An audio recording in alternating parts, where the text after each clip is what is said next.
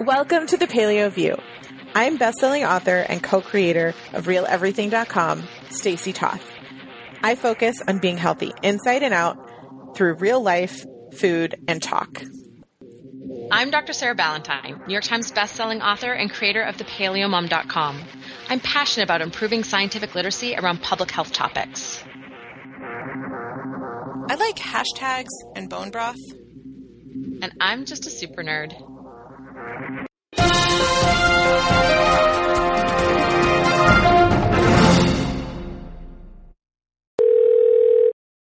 Welcome back, listeners. It's another episode of the Paleo View. just in case, just in case, like it was like randomly some other podcast in their feed and they weren't sure. Like, and you and you missed the first, you know, introduction. Yes. I mean, sometimes when you like subscribe to multiple podcasts, like the next one will autoplay. I don't know like why sometimes it autoplays and sometimes it doesn't. But like maybe someone just finished listening to like an awesome like knitting podcast and then ours comes on and they're like wait what podcast is about to come on and it surprise it's us i find irony in the idea of an awesome knitting podcast you obviously are not a knitter so. i you know here's the thing i got much respect for knitters I am too much of a control freak perfectionist. It was not a relaxing hobby for me. It was super stressful. Like, oh no, I made a mistake. Every thousand mis- stitches ago. Yeah, and I would be like unwinding the whole thing. I would seriously get three quarters of the way through a scarf and be like, "That is."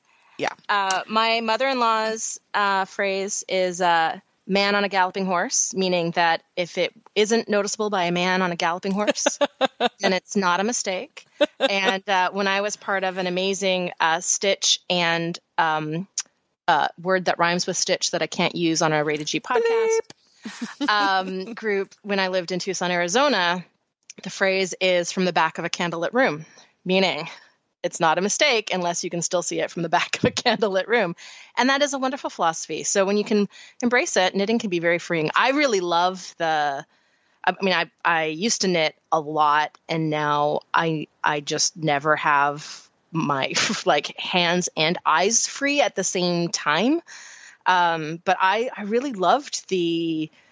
Uh, it was very like meditative for me. Like it was, it's very like, and I'm making something, and it's just like a lovely repetitive motion. I used to back back when I had time for watching television. I used to knit in front of the TV a lot.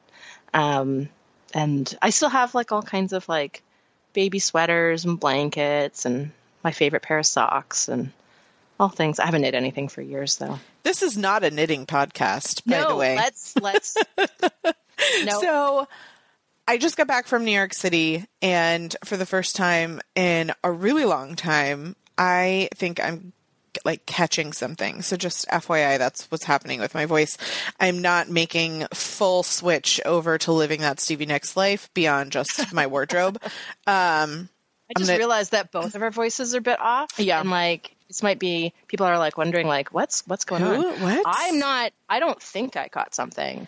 I am full blown the sickest I've been in years. Yeah. so I'm on day 12, guys.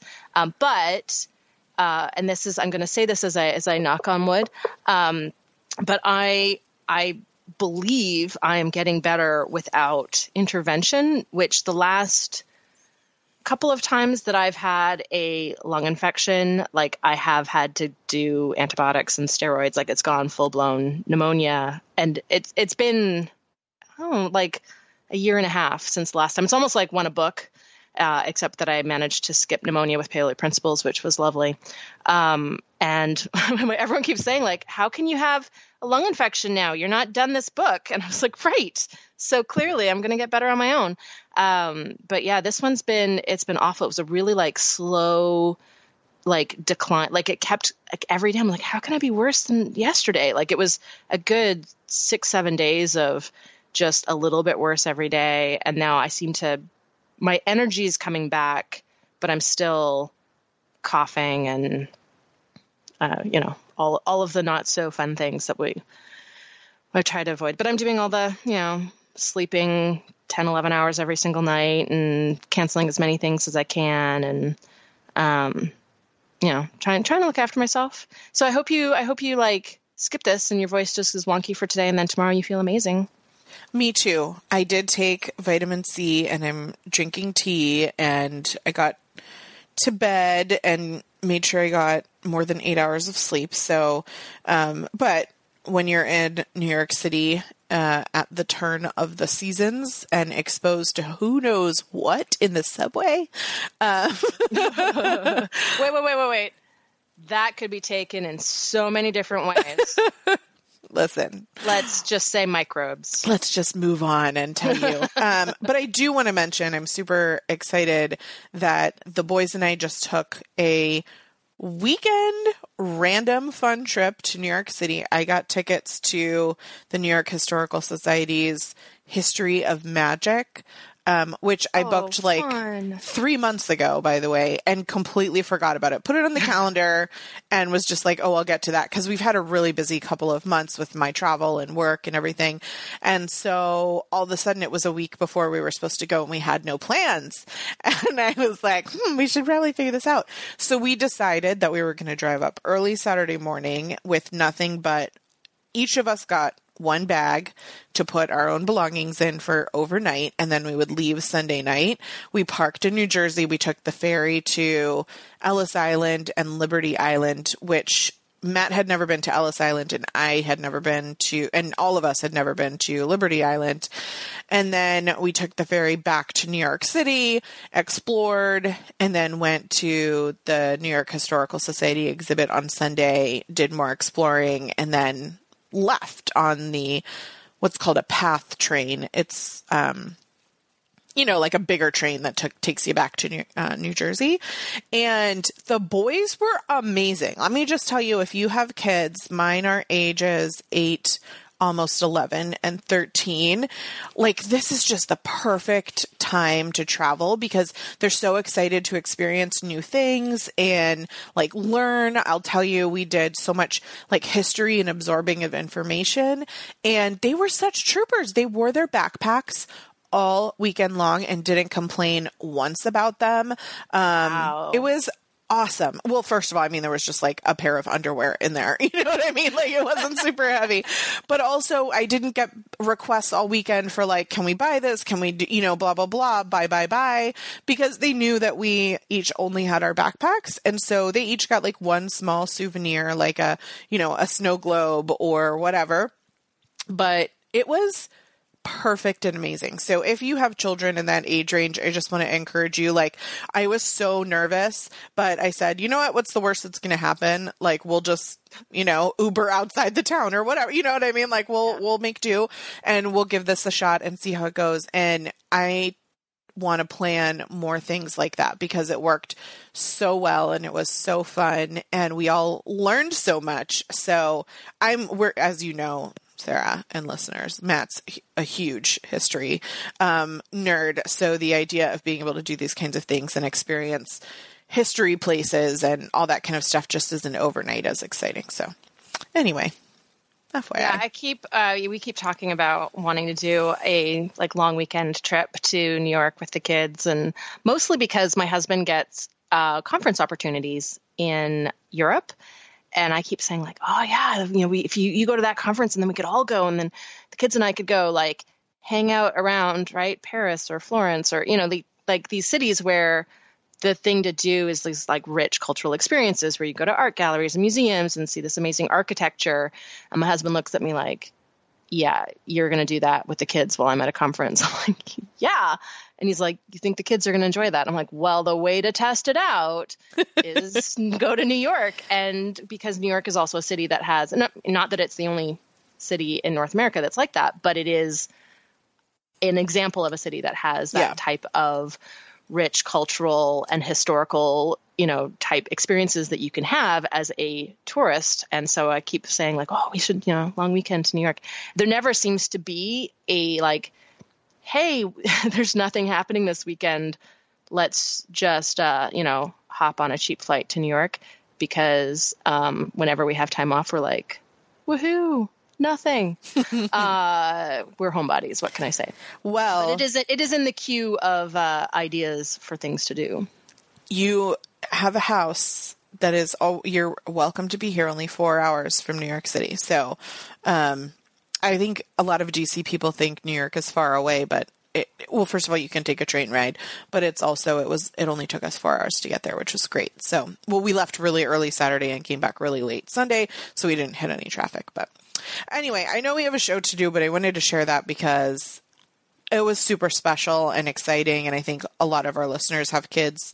Um, period. A lot of listeners have kids, so we just want to put that out there as like a hey, this happened and it worked out okay. Um, there was hey. one, there was there was two moments where which were a little scary. One, Finn left his backpack in a subway and by the time Matt got off of the subway and back around to the correct platform, it had been called in to the police as a suspicious bag. And that was the whole thing. But we did get his bag back. And even if we hadn't, like the worst thing is we would have just had to buy him um, you know, clothes to wear or whatever, or make him wear the same clothes the next day because uh, there wasn't any valuables in any of their bags. Um, but the real worrisome thing was when we were all running to get on a subway that had just pulled up and Wesley ran first and the door started closing. And it, uh-huh. I had one of those like mom panic moments where I literally put my body it was totally slow motion where I put my body like inside the door and wondered if my arm was going to be chopped off but it was worth it before my baby got sent to who knows where on a subway by himself. And I was like okay what's the lesson to learn here? Wesley you always hold a hand in the subway. So we so. have we have conversations of you know if we if we take the subway like what happens if we get separated? What do you do? Like and there, we have a protocol. If you're on the train and i'm not what do you do? Get off at the next stop and wait on the platform. If if you're not on the train and I am, what do you do? Stay where you are. like, and it's those are those are good protocols because when I asked Wesley once I got on, like we hadn't set up a protocol with him. We the older ones do, and the older ones have our phone numbers memorized and whatever. But Wesley, we just baby him, and we don't. We're terrible with him. And he was like, "I would have just stayed on the train." I was like, "But how are we ever going to get you if you stay on the train?" Eventually, the train will get to the end of the line. All right, so during all of this in New York City, truth true disclosure i got a message from a friend of mine who was in quite a panic because her daughter had just experienced a new health diagnosis. And I immediately sent it to Sarah. I know because it was like 8 a.m. and I was in Jersey. And I sent it and I was like, hey, um, this is a frantic question. Can we prioritize getting it on the show? Because this is a good friend of mine and I want to help her out. And what I realized with this question is that we have never tackled the idea of AIP for health reasons for kids. We've talked a lot about Finn having eczema and, you know, reducing his nightshades and all of that kind of stuff because it helps his skin. But I know that there are children out there who have autoimmune disorders who are doing AIP and it's it's a different kind of animal yeah. entirely to think about that. Like it it honestly brought tears to my eyes to think about her daughter experiencing this for the first time from going from being just, you know, a regular kid eating regular food to all of the sudden her daughter was diagnosed with alopecia and hair was coming out in clumps and mom's like okay today everything changes and that's super hard for a five year old girl and that would be hard for a 10 year old um, that, it let's hey let's it's hard for me hard for everyone. Yeah yeah. Like when you um some people do well with like jump in with both feet and like oh i'm going to do this like therapeutic diet now and this is the way i eat now. And like you and i are both people who are like that.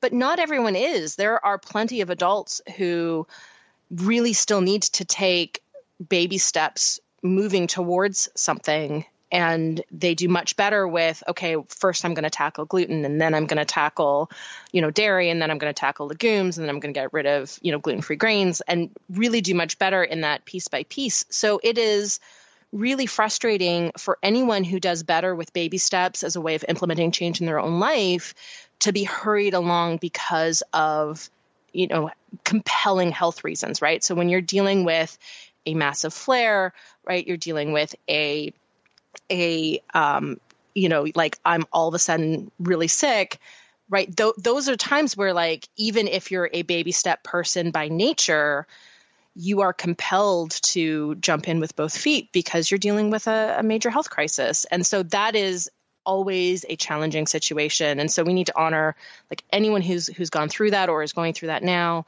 Like the the emotions around that are much much more challenging and like it's going to be okay and i just want to kind of like give all of those people a big hug right now.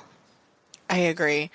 And one of the things about that that hadn't really ever occurred to me before is because i did aip and I figured out the things that were so problematic for my personal health. Um, for example, nightshades, right? There might be other people who, once you do inter- reintroductions, you tolerate nightshades, but you don't tolerate dairy at all. Or, you know, there, there are right. things about that. And I had navigated those waters for myself and I was able to share that with Finn, or I was able to share that with my mom because we have similar genetic disposition based on the fact that we're genetically uh, similar. And what hadn't occurred to me is the idea that a parent would need to experience AIP only through their children. That, yes, you could take it on out of solidarity, but it wasn't something you had figured out yourself first that you were then sharing with your children because that had been my experience. And so I think that's what kind of got me about this question. And I know there has to be other families out there experiencing that. And I just, as you said, want to acknowledge how difficult that is and how scary those waters have to be to navigate because you're trying something out on your child for the first time instead yeah. of on yourself, which is, uh, you know, as a parent, that's more scary to me than kind of being comfortable with something and then saying, okay, here, kid, you do this, you know? And, and stressful, right? Because Absolutely. The, the experience of having a, a sick child is one of the life's biggest stressors to start with. And then compound on that, I'm, I'm trying to do this thing that is new to me as well that I I know will help, but I don't I don't completely right. I, ha- I, haven't had the experience with it, so I don't have that level of understanding because I haven't done it for myself. So I'm learning as I go while experimenting on my child. Just compounds the stress. So, um, you know, again, you know, it it was a a good reason to to jump in and, and throw this question out there, uh, not just because I want to be able to give Laura a bunch of ideas of where to go, but also because this is an experience that parents have and we haven't addressed this on the show. And I think from the from the very like the very very top level is to just say to parents who are going through this just take a breath and just just breathe and it's going to be okay. And um, as you're figuring all of this out, like don't forget to look after yourself because you can't look after the people in your life if you're falling apart. So in all of, you know, it's it's potentially going to be a rocky time. Make sure that you're getting enough sleep yourself, that you're getting enough to eat yourself, that you're taking movement breaks yourself, you know, like as a as a very very top level before we get into AIP for kids and all of the ins and outs. Um, when you're put into that very very stressful caregiver role that is so much above and beyond what normal parenting is remember that you can only keep doing that if you're healthy. Such a good reminder. So why don't we just jump into the question and then I know we're going to tackle both from the perspective of alopecia in general, which I don't think we've talked about on the show before, as well as this idea of of AIP for kids because I think it's it's both things that we're going to tackle with the question, right? Yeah. So this is what uh, Laura asks. This week, we got a pretty shocking diagnosis that my five year old daughter has a rare form of alopecia and is losing all her hair. She lost about 30% in the last 10 days out of nowhere. Yesterday, we got results from extensive blood work testing, just about everything, and so far, it all looks normal. We haven't gotten celiac results back yet. So clearly, with alopecia, she is having autoimmune issues causing her body to turn and attack her hair follicles. We have switched over immediately to a paleo diet and limiting eggs as little as possible sugar and processed foods, no dairy, no gluten, no beans. This one confuses me. Limited organic chicken. We're eating healthy fats, cooked veggies, berries, quality grass fed organic beef, Alaskan wild caught salmon, some tuna fish. She cries every meal. She misses her snacks and yummy food. I'm lost and just trying to keep up and do my best. any healthy, good for her cells snacks you think a five year old would enjoy indulging on? I'm so horrible at cooking, but I will get better. I know there are fun things to make. Which cookbooks do I need? Any favorite snack bars? Tasty breakfast options? The doctor's all saying nothing can be done and there's no cure, but no one talks about diet. Waking up early for the sunrise, healing the gut and mitochondria, I know these are all things that can help heal her, but I'm overwhelmed, stressed, a bit broken, emotional, and mourning this diagnosis. Yes, I know she's not dying, but I wish hair for my five year old, bow loving daughter who doesn't understand what's happening. I got goosebumps when you read that. like, I, I just, as a parent, you never want your kid to experience anything negative, right? Like I, I, recognize that when they're older, they'll experience those things, but just, you know, a five year old, I understand it's, it's hair loss. I feel the same way. Like leukemia gets me every time. Every time that commercial comes on, I'm like, where should I donate? What do I do? Um, I just, the, kids being sick is one of those things that just gets me. So um, I did talk with Laura on Saturday in the car. This is when I had emailed this question into you because I wanted to get more into the science. Um, so I will just say and confirm for me if I'm wrong. The thing that I told Laura is that alopecia seems like it's a secondary autoimmune disease, and that likely her daughter has something, for example, celiac, which she referred to, or I encouraged her to look deep into thyroid, um, things that would be kind of primary um, autoimmune that would be triggering an alopecia flare. Um, do you have any thoughts on that before we get into a lot of the nitty gritty stuff? No, that's exactly true. So there, there, it is possible to have primary alopecia. So it is possible to have alopecia in the absence of other autoimmune processes, but it is very, very commonly secondary to celiac, to type 1 diabetes, to rheumatoid arthritis, and of course, uh, Hashimoto's thyroiditis can cause hair loss. Um, one of the things that's interesting, though, it's it's most strongly linked with celiac disease, and sometimes it is how celiac presents. Um, so it, that is why it's really good that they've done celiac testing. I'm assuming that thyroid testing was done as part of all of the other blood work. Um, but if it wasn't, to have that level of hair loss, you would expect to see even on like the rudimentary panel that an, a, a, normal primary care physician would do, where they sort of just look at uh, T4 and TSH. Yeah, with that level that's of hair the, loss. Yeah, that's what they looked at. With that level of hair loss, you'd expect to see that in those thyroid markers if it was specifically driven with by just thyroid. Otherwise, you would be expecting to see probably um, celiac. If it was driven by juvenile idiopathic um, arthritis, then you would see the joint um, pain symptoms. Um, so that's probably not likely. Um, so celiac is the is the most likely sort of underlying primary autoimmune condition if this is uh, a, secondary autoimmune condition. It's not necessarily. So um, there is, um, you know, primary alopecia as an uh, autoimmune driven, where the autoimmune, uh, where the immune system, sorry, is attacking the hair follicles. It's actually a fairly common autoimmune disease, so impacting um, upwards of like 2% of the population at some point in their lives. And onset is actually most typically in childhood. So it is um, one of those autoimmune conditions that you do tend to um, see in children. Uh, compared to there's a, a, lot of autoimmune diseases, right? Like rheumatoid arthritis, you tend to see um, in older people. Uh, things like Hashimoto's thyroiditis tends to come with uh, hormone changes. So you would tend to see it with puberty or with pregnancy or with menopause. So there's there's different sort of characteristic times for onset of autoimmune disease. Um, with alopecia, onset is typically um, as a child. And what's interesting about alopecia is it is among this group of autoimmune diseases that are considered self-limiting. So that means that it can cycle. So you can have it for a while, and then for no apparent reason, it can just go away. And then, but once you've had it once, like it's likely to come back again later in life. Uh, one of my autoimmune conditions, lichen planus, which is a skin condition very similar to psoriasis, is like that as well. It tends to flare for five years and then go away. You know, and it and it'll it goes through these these cycles that are not particularly explainable. Um, interestingly, alopecia also has a very strong link with stress.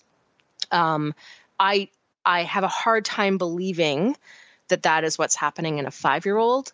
Um, but for anybody who's listening to this podcast more from an interest in terms of alopecia, um, that that's an important piece of information to know is that uh, you know the autoimmune protocol incorporates this focus on lifestyle right incorporates getting enough sleep and managing stress and being active. And the stress piece of the autoimmune protocol for someone with alopecia becomes particularly important. Um, i think it's important to sort of emphasize i know like the the the question i get with every specific autoimmune disease is like, well, how effective is the AIP for insert disease name here? Um, you know, how long do I need to wait before I'm going to see results with the autoimmune protocol and insert disease name here? And these questions are really, really challenging to answer because most of the evidence that we have on the autoimmune protocol remains anecdotal. Um, there was a study published last year in inflammatory bowel disease and the autoimmune protocol. It was about half uh, Crohn's disease and about half ulcerative colitis. And 73% of those patients were in full clinical remission after six weeks. So that was, um, and every single patient that completed the study had uh, quantifiable markers uh, improve over the course of the study. So even the ones that didn't achieve full clinical remission still showed improvement. Um, but if you kind of if you start scouring the internet, um, inflammatory bowel disease because food is part of the environment of that organ, it seems to respond fairly quickly. Uh, there's a study go- going now with Hashimoto's thyroiditis um, that is sort of also looking over these same type, types of timescales. Um, and uh, when those results are available, of course, I will be shouting them from the rooftop. Um, we don't have a study in alopecia yet, um, and I don't work with patients. So I don't have, um, you know, a here's here's these case studies that I, I mean, if I did, I would be publishing all of them as case studies. Here's these case studies of these people who put on the autoimmune protocol, and here's the whatever measurements that we've done and and the time frame and all of these things. But what I do have is the great honor that um, like hundreds, if not thousands, of people now have shared their personal stories with me, um, either in person when I'm at a book signing or a conference, um, or in um, you know email or on social media and i try to like collect these as anecdotes for when i get asked this question. So i can say that i i clearly remember six different people uh, who have had alopecia who have shared their stories with me uh, at various points who have you know say hey i had alopecia. Look at all this hair i have right? And it's um, it, it's you know, these are just people who have volunteered their stories. I don't know if somebody was not having success if they would volunteer that story. I mean, I do sometimes get those frustrated stories as well. I don't know. I like right people who write reviews are typically the most angry and the most happy. So I try to think of um, people going out of their way to share their story with me in that kind of circumstance. So it's either the people who are the most frustrated and want answers, or they're the people who are the most thrilled and feel the need to to share how relieved and happy they are. And I certainly get right 99% of the stories I get are the latter of people who are are um, you know sharing their success stories rather than their frustrations. Um, but I can say that in those six stories that I remember very clearly, of people with alopecia, um, I I have heard multiple times complete hair regrowth, um, but the the time frame is about a year for those particular stories, and of course, in every autoimmune disease, it varies. And actually, I, I wanted to point Laura to a YouTuber um, named Deepa Berar. She actually reached out to me. We talked probably about a year ago. She is a um, she does like makeup videos. So it's it's not actually related to the autoimmune protocol at all. But the reason why um, I wanted to to point Laura out to her is because she is a person with a a public facing um, something that uh, did have alopecia and have complete hair regrowth with the autoimmune protocol. So um, I don't know if you, I mean, you could almost certainly reach out to her on YouTube and and ask specific questions. Of course, it's different than a child, but I always think that talking with somebody who has gone through something similar is one of the best things that you can do. Um, and then the other thing is to look for. Uh, there's a lot of different AIP Facebook groups to join. Um, there's um, uh, certainly different you know, AIP bloggers who who um, i can not think of any bloggers off the top of my head who have dealt with alopecia as a primary autoimmune condition. Um, but they're having that like that person. That's why I sort of wanted to to uh, point out Deepa is is um, it's just it can give a little bit more sense of like okay I can breathe. Here's this person. This is their experience. It doesn't guarantee um, that Laura's going to have the same experience with her daughter, but it at least gives her a benchmark um, and and a place to sort of uh, compare, so that hopefully she can start. You know, if she needs to do troubleshooting, if she needs to bring in a functional medicine specialist, like all of those things can happen uh, in an appropriate time scale if you have that benchmark. Awesome. So, um, you know, when we talk about kids and snacks, um, sorry, to just to completely change the subject, um, one of the things that before we get into the ins and outs of the alopecia and that part of the autoimmune from a practical perspective, parenting and trying to live through this, um, snacks are so hard. I I get that. I remember first going AIP and needing to take out um, all nightshades, including anything that said spices, uh, because you don't know what's in it. Mm-hmm. And then also looking at things like nuts and eggs, uh, which were my go to snacks when I was you know, pre AIP paleo. Um, and so for most children who, if they're not doing full AIP, if they're transitioning off and doing paleo, going to something like a Simple Mills snack was one of the things that I had recommended to Laura for her daughter because they look normal, quote unquote, um, like Cheez It cracker bags for lunches and different things like that. So where her daughter is crying at every meal just a reminder that that sort of stress is also not good for us, right? And we need to find a balance in our lives of living a lifestyle that will help heal us, as well as um, living with the foods and the habits and all those kinds of things. And our lifestyle can't help heal us if we are so upset and stressed out all the time. So, however, we did talk about on a prior show uh, the Shop AIP website, and I think that's a fantastic resource for yeah. options for your children, right? Like you can pull up shopaip.com and tell, in this case, Laura's daughter, or for you know, for you listeners or whatever the case may be, and purchase anything on there and know that it's going to be consistent with the details of the autoimmune protocol, which Sarah's going to get into. And just as a reminder, you can still use code PaleoView for 10% off.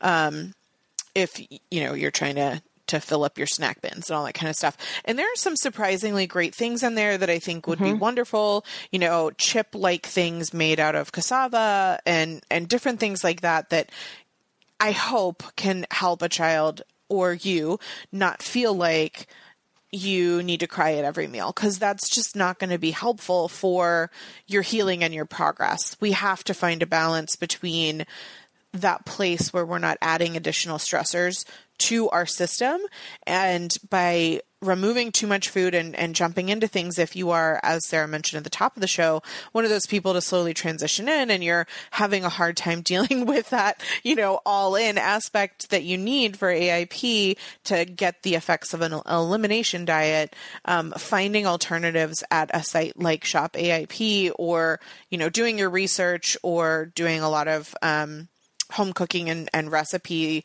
alternatives are kind of the th- the ways to bridge that gap in particular for Laura, she stated she's not really a chef. Um, she doesn't like spending all day in her kitchen. She's got multiple children and um, a job and different kinds of things that just you know keeps her busy. And um, I know her personally that that is a good solution for her. But um, because she does also ask about what cookbooks do I need, um, I would highly suggest Sarah's cookbooks because there's so many AIP recipes in them. So from the healing kitchen to the paleo approach, um, I don't know if you have any particulars that you think are are better for kids, but I do think that both of those are good to help you learn more about the autoimmune protocol mm-hmm. and why and it's both, so important. Both of those, so the Paleo Approach Cookbook and the Healing Kitchen are 100% AIP, so you cannot go wrong with a single recipe in there. Um, Paleo Principles though is still like a little bit over half of the recipes. I think 110 or 115, something like that. If the recipes are still uh, AIP. And what's good about Paleo Principles is uh, it goes into some of the nuance a little bit more than the Paleo approach does in terms of, um, you know, gray area foods. And that I think is really important information, which, you know, we can talk about in a minute. Awesome. So there are tons of paleo cookbooks out there. You know, we've got cookbooks. She was specifically asking me like which of my cookbooks um, would I recommend, and while Eat Like a Dinosaur and Real Life Paleo are both family friendly with a lot of kid friendly recipes in them. Neither of them are exclusively AIP. And so, what I think is difficult specifically with a kid is saying, okay, here's a recipe book alternative for you. Pick out pick out whatever you want and we can make it together or I'll make this for dinner for you. And then they pick something that has nuts or eggs or something and you're like, well, not that one. Well, not right. that one.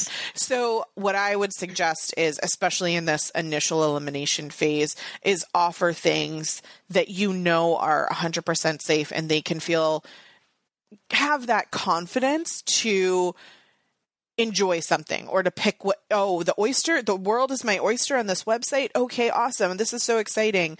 Um, versus approaching it like well here's you know this website or this cookbook and 50% of it you know you can cook from. So that's kind of the approach that i took specifically for kids. I think as adults we have an easier time wrapping our brain around oh well some of these things i can do now and some of them i hope to do in the future.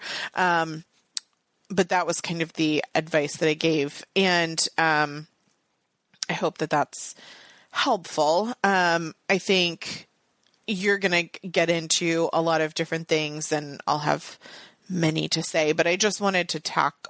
Uh, I just wanted to tackle the logistics um, and some of these basic questions that she and I talked about because I do think that they're important for everyone as you endeavor um, on this new scenario. But I do think it's a different mentality when you're yeah. approaching it for kids. Um, I do now is a great time to plug a free page on my website called AIP Community. We'll put a link in the show notes, but it's for anybody who doesn't need that. It's thepaleomom.com slash AIP dash community. And this is a page that I keep up to date that is a collection of AIP resources. So it's here's a list of certified AIP uh, bloggers. They're all websites that I have vetted. Um, here's a list of AIP books, AIP ebooks, AIP free downloads, AIP products. And so it's very much a all things AIP in one place. And so for anybody who's sort of like, starting AIP and looking for resources, like while I would certainly love it if uh, anyone wants to buy any of my books, that's like a wonderful way to support support me.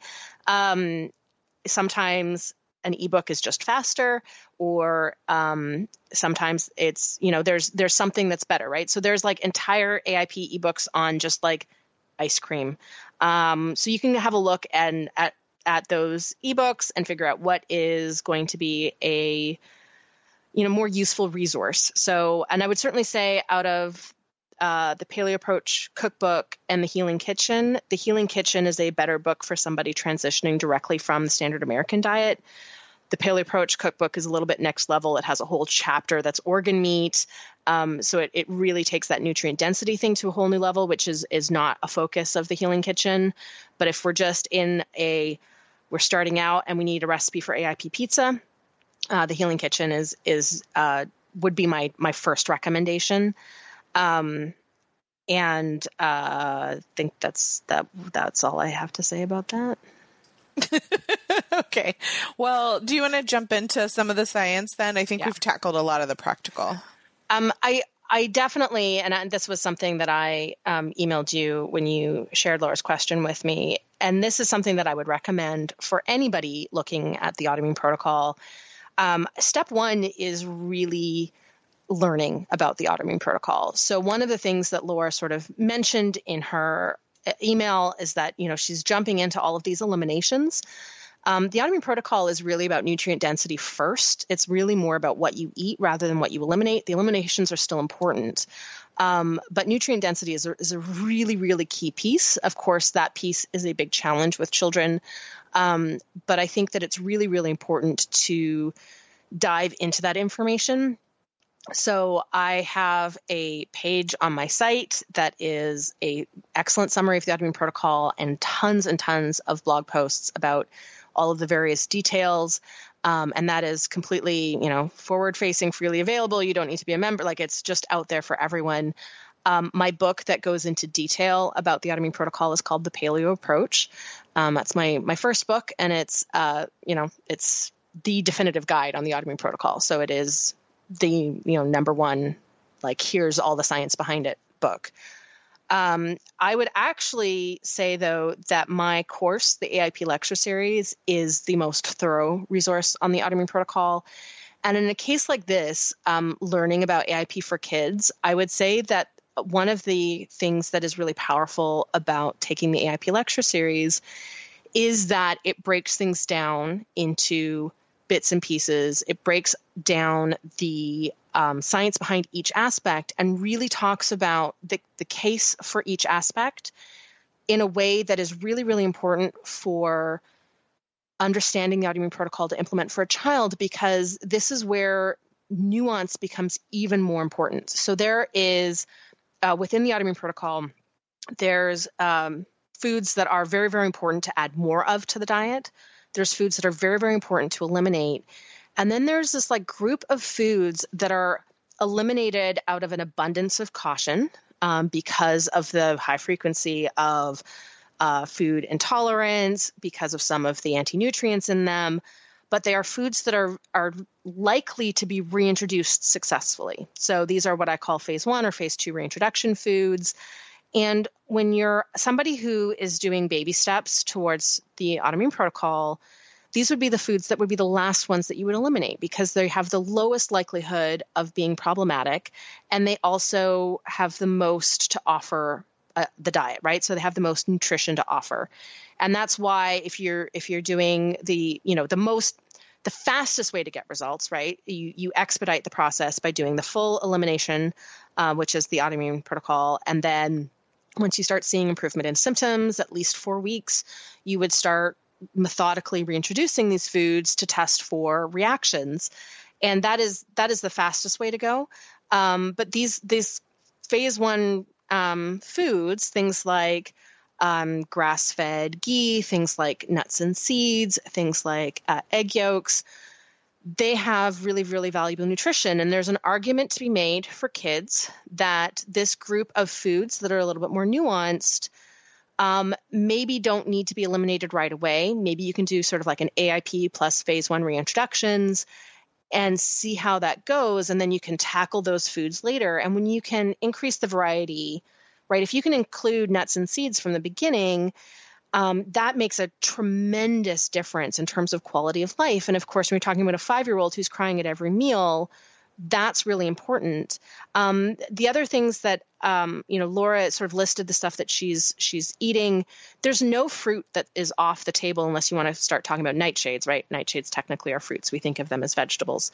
Um, but but you know she can definitely expand beyond berries her daughter can be eating bananas out the wazoo like it's um, you know, fruit is not off the table um, with with the autoimmune protocol. We're just looking to limit fructose consumption. I was going to say, just to be clear, it's not low carb, right? Like we've it's talked, not low carb. Yeah, we've talked about yeah. this on other shows, but to to make sure, especially for children, this mm-hmm. would not be a low carb approach because you don't want to. If it is a thyroid autoimmune first and foremost, then you're creating even more issues by reducing your carbohydrate and sending that all askew right Kids now. also have a higher carbohydrate need than adults. Um, so if you look at, for example, the composition of breast milk, which is a really great you know place to start in terms of understanding the ideal macronutrient ratios for kids. They have a much higher carbohydrate need probably in the 50 to 60% range of their diet coming from carbohydrates than adults. And of course by 5 would be the historical age of weaning. So by 5 you're starting to progress towards uh, you know macronutrients that are closer to what an adult would need which would be you know in the 30 to 50% calories from carbohydrates range um, so somewhere in that 30 to 60 is probably fine, and you're getting that from starchy vegetables and from fruit. So, um, you know, if um, Laura's daughter likes sweet potatoes or plantains, right? There's a lot of places. Um, cassava fries are one of the most delicious things in the history of mankind. Um, so uh, it doesn't need to be low carb. Um, also, if she's eating some fish, I would say don't worry about the chicken intake. Um, that you don't need to be limiting tuna if she likes canned tuna. Um, canned tuna is a fish that has more selenium than mercury, so the mercury concerns are completely moot. So go nuts on the canned tuna. Um, vegetables can be raw, they don't have to be cooked. So, um, in fact, eating a mix of raw and cooked vegetables is really important because you get different nutrients from raw versus cooked, and the fiber supports different bacteria when it's raw versus cooked. So, eating a mix is really important. So, I, I, I really think step step one uh, is to start doing a deep dive into um, what is the autoimmune protocol and the whys behind because um, you know, with nuts and seeds, the uh, chief reason is the very, very high food sensitivity rate uh, for people who have GI symptoms. So some of them, uh, almonds, cashews, are, are among the highest uh, in terms of food sensitivity rate. Um, you know, it can be as high as like 90%. Um, same with uh, A2 dairy, so dairy from like goats or sheep um, or A2 cows um, there's there's a collection of foods that can be um, can be included from the beginning and cut out later if if you're not seeing results. And you know this is now walking that line right? So if you're if you're an adult what i'm going to say is um, what you know how impatient are you? You're losing all of your hair. You want to get better the fastest. The fastest way to do that is going to be do, to do full elimination uh, um, uh, of the AIP elimination phase, uh, nutrient density focus, work on sleep and activity and stress management and sun exposure, get your vitamin D levels tested. That's really, really important. Um, so you're, you're going to do all of those things. And then you're, you know, once you start to see even that hair loss slows down, um, you're starting to see the symptom improvement, then you can start working on reintroductions. Um, with a child, there is a quality of life argument to be made here where you say maybe it's okay if this takes a little bit longer if we can eat some of these foods because if a child is crying at every meal that is stress. And we've already talked about how alopecia is very very linked with stress. And so there's an argument to be made here for including you know continuing to include dairy free chocolate um, continuing to include at least egg yolks if not the whites. Um, you know if you can make something with egg yolks that that opens up mayonnaise that that uh, opens up um, uh, like homemade ice creams right? There's like a whole pile of and now there's all of these things that you could be doing with egg yolks. Um, so i think getting into really understanding the nuances of the autoimmune protocol is you know certainly the best option. Um, and my best resource for that is the aip lecture series. So it it you know it's 42 lectures. Um, it's a lecture a day for six weeks, and um, and it it really breaks down every aspect from why, from what to eat, what not to eat, the lifestyle, all the way to reintroductions and troubleshooting, and where functional medicine fits in, what type of testing um, that you might want to do. Uh, with lots of practical information built right in. So the next session, I mean, this is where Laura's going to be probably um, not excited. The next session starts in two months on January 7th. Um, so unfortunately, um, that that's the next session. I'm only going to run two sessions in 2019 as well. So if anybody is thinking, you know, oh, January is a busy time, um, it is, but it's also a time for, you know, new year, new you. It's a great time for for making yourself uh, a priority. And so um, I'm hoping to have a really great group January 7th. Um, and I, you know, teach this course myself, so it's also a great way to to connect with me. Um, and for our listeners, uh, if you're listening to this episode right when it went live, this weekend is the last weekend to pre-order the course. When you pre-order the course, you can get it for a 30% discount. Uh, but I have also activated the code PaleoView. And if you use the code PaleoView, um, you will also get a very steep discount on the course. Um, and I've activated that through to January 7th. So if you're listening to this after pre orders have ended, uh, you can still get um, a lot of money off by using code PaleoView. But this, you know, this course, and I, and I, um, you know, it's it's sort of, uh, if I don't want to be like super plugging my own stuff here, except that the reason why I put this course together was exactly for this type of situation for people who need this deep dive into the autoimmune protocol in order to be successful with it. And it is an amazing modality for me to be able to communicate the ins and outs of the autoimmune protocol in detail in a way that's it's designed for the average person. I do have um, healthcare professionals who take this course to sort of start their advanced learning on the autoimmune protocol, but the who I've created this course for is patients and caregivers. And um, if you're busy in January and you feel like you're not going to be able to get through it all, don't worry because you retain lifetime access to the entire course along with any future additions and updates. So if you don't think you can get through it in six weeks, it's fine. You can take three months to go through the material if you want to. Um, you can start later if you're, you know, still on vacation in the early January um, and catch up, or just do it on your own pace. So that's something that um, I've made sure is part of this course. Um, and I think that that's really important here because of this nuance in the gray area foods and and being able to increase variety for a child now or even just keep one favorite food in um, or like stacy like you're recommending simple mills right? Simple mills are, are nut based. A lot of their products have eggs. Um, if if that is something that you know you're embracing these phase one reintroduction foods from the beginning and those are going to work, that's going to dramatically improve quality of life to be able to make muffins out of a muffin mix or pancakes or um, or or crackers, right? Like Simple Mills has such a huge variety of, of products now. So I think that being able to to really dive into all of the resources that are out there for the autoimmune protocol and um, really understand like where like Laura's going to need to to go into that information and then decide her starting place, right? So is the starting place full AIP elimination, in which case she can still add some foods to her daughter's diet compared to what they're eating right now, because um, she can still be adding other kinds of fruits and raw vegetables. She can, you know, not worry about limiting canned fish. She can, you know, do more chicken.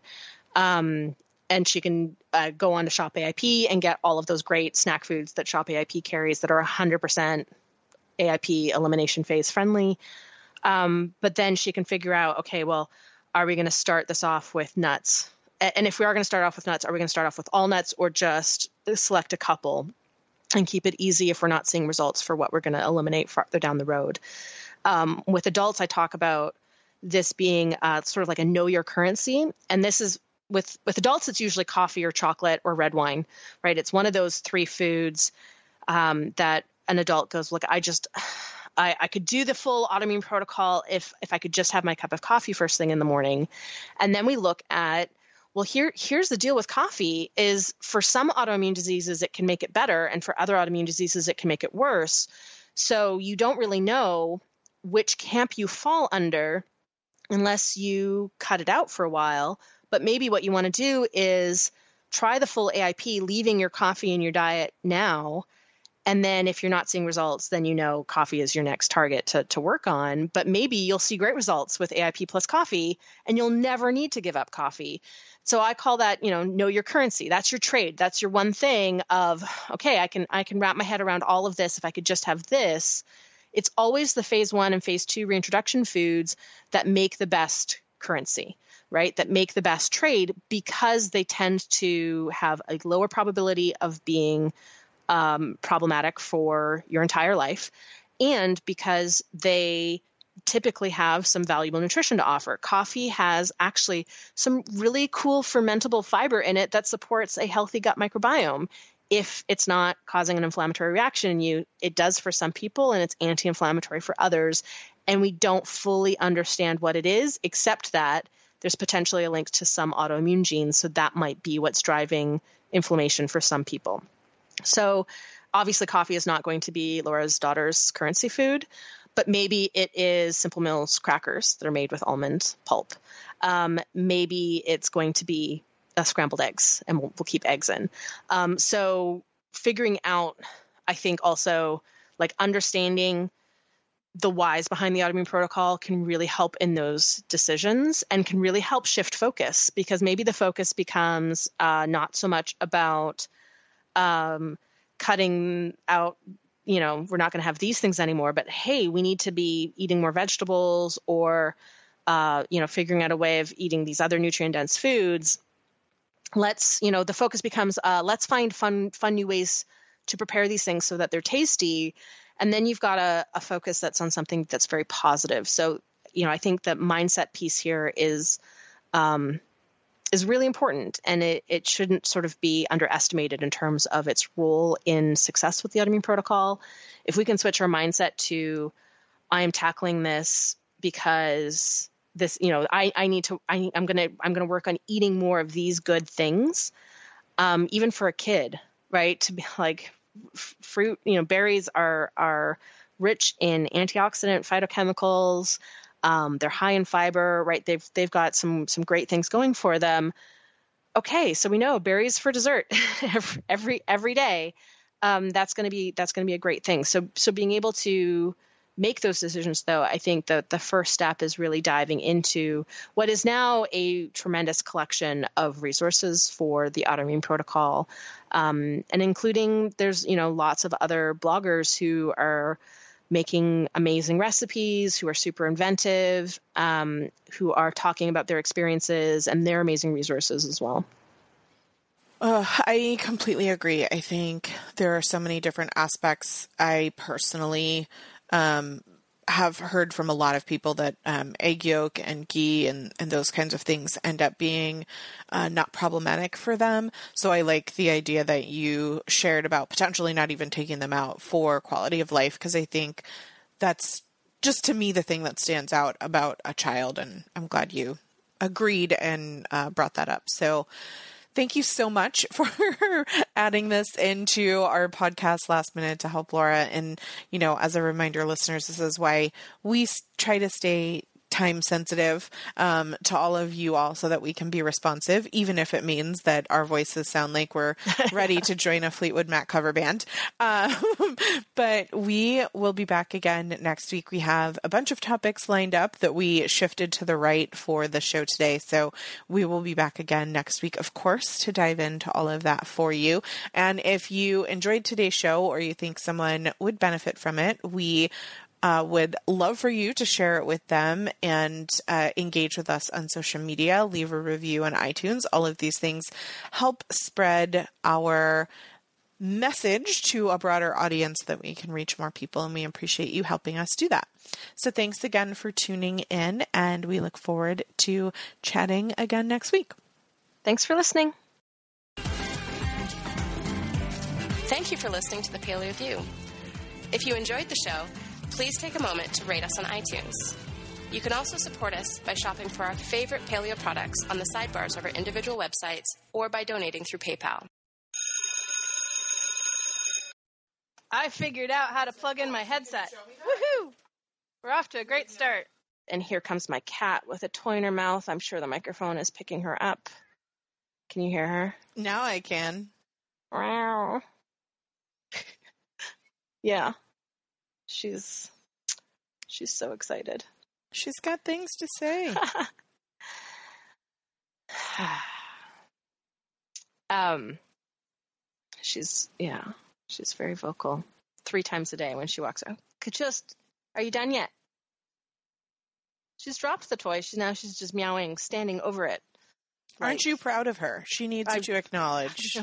I'm super proud. I don't know if she thinks that's her kill or her baby, but it's, it's one or the other. It's, it's that's that's the cat way. yeah, one or the other, or maybe both. Hopefully not. Um, seeking the truth never gets old. Introducing June's Journey, the free-to-play mobile game that will immerse you in a thrilling murder mystery. Join June Parker as she uncovers hidden objects and clues to solve her sister's death in a beautifully illustrated world set in the roaring 20s. With new chapters added every week, the excitement never ends. Download June's Journey now on your Android or iOS device or play on PC through Facebook Games.